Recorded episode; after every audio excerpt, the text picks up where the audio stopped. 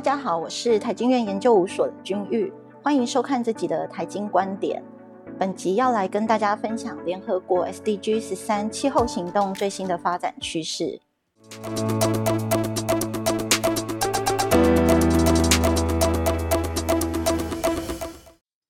不知道大家有没有意识到，近年来极端气候灾害在世界各地发生。回顾去年夏天，欧洲、地中海地区的热浪、夏威夷的野火，还有全球多处降下毁灭性超大豪雨，导致洪水发生。联合国秘书长在 COP 二十八气候大会前，甚至以全球沸腾时代和气候崩溃来严正警告，呼吁各国应正视气候问题的迫切性，并且要积极共商解决方案。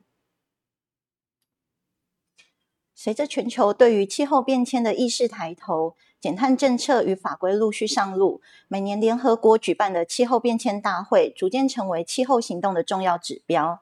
二零二三年底在杜拜召开的 COP 二十八，官方宣布超过九万名代表来自各国政府、地方政府、NGO、企业来参加会议。那会议中讨论的议题很多，令我印象深刻的是，这次会议检视了。二零一五年巴黎协定后，各国推动减碳工作的首张成绩单，大家应该都有听过巴黎协定，也应该或多或少知道巴黎协定的主要目标是达成本世纪末全球平均温度与工业革命前的水准相比，升温控制在两度内，且致力达到升温幅度一点五度为上限。其中，巴黎协定也有定有其中检讨时间点，也就是二零二三年应进行首次全球盘点，来评估全球减碳成绩与缺口，以作为检讨修正气候行动的基础。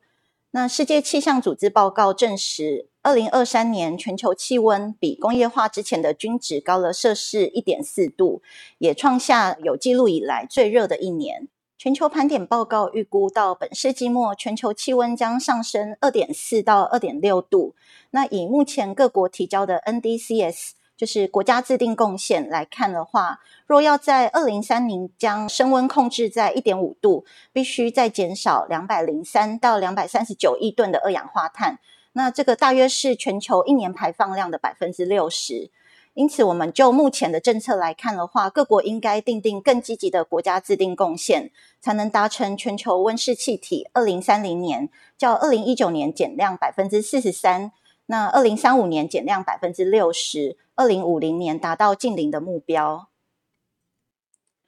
COP 二十八会议成果也不乏与企业跟民众生活息息相关的行动倡议。例如，有六十三个国家签署的冷气倡议，就是希望能在二零五零年前将冷气空调碳排与二零二二年相比至少减少百分之六十八。许多研究也已指出，因为我们正在进入气温的提升，冷气空调需求提高，温室气体排放增加，进一步提高气温的恶性循环中。台湾环境部也在去年底提出了轻浮碳化物管理办法草案。将针对主要用于空调冷冻设备的冷媒原料，以及半导体产业也有运用到的氢氟碳化物进行总量管制。未来业者使用需要申请核配，相关产业要特别留意。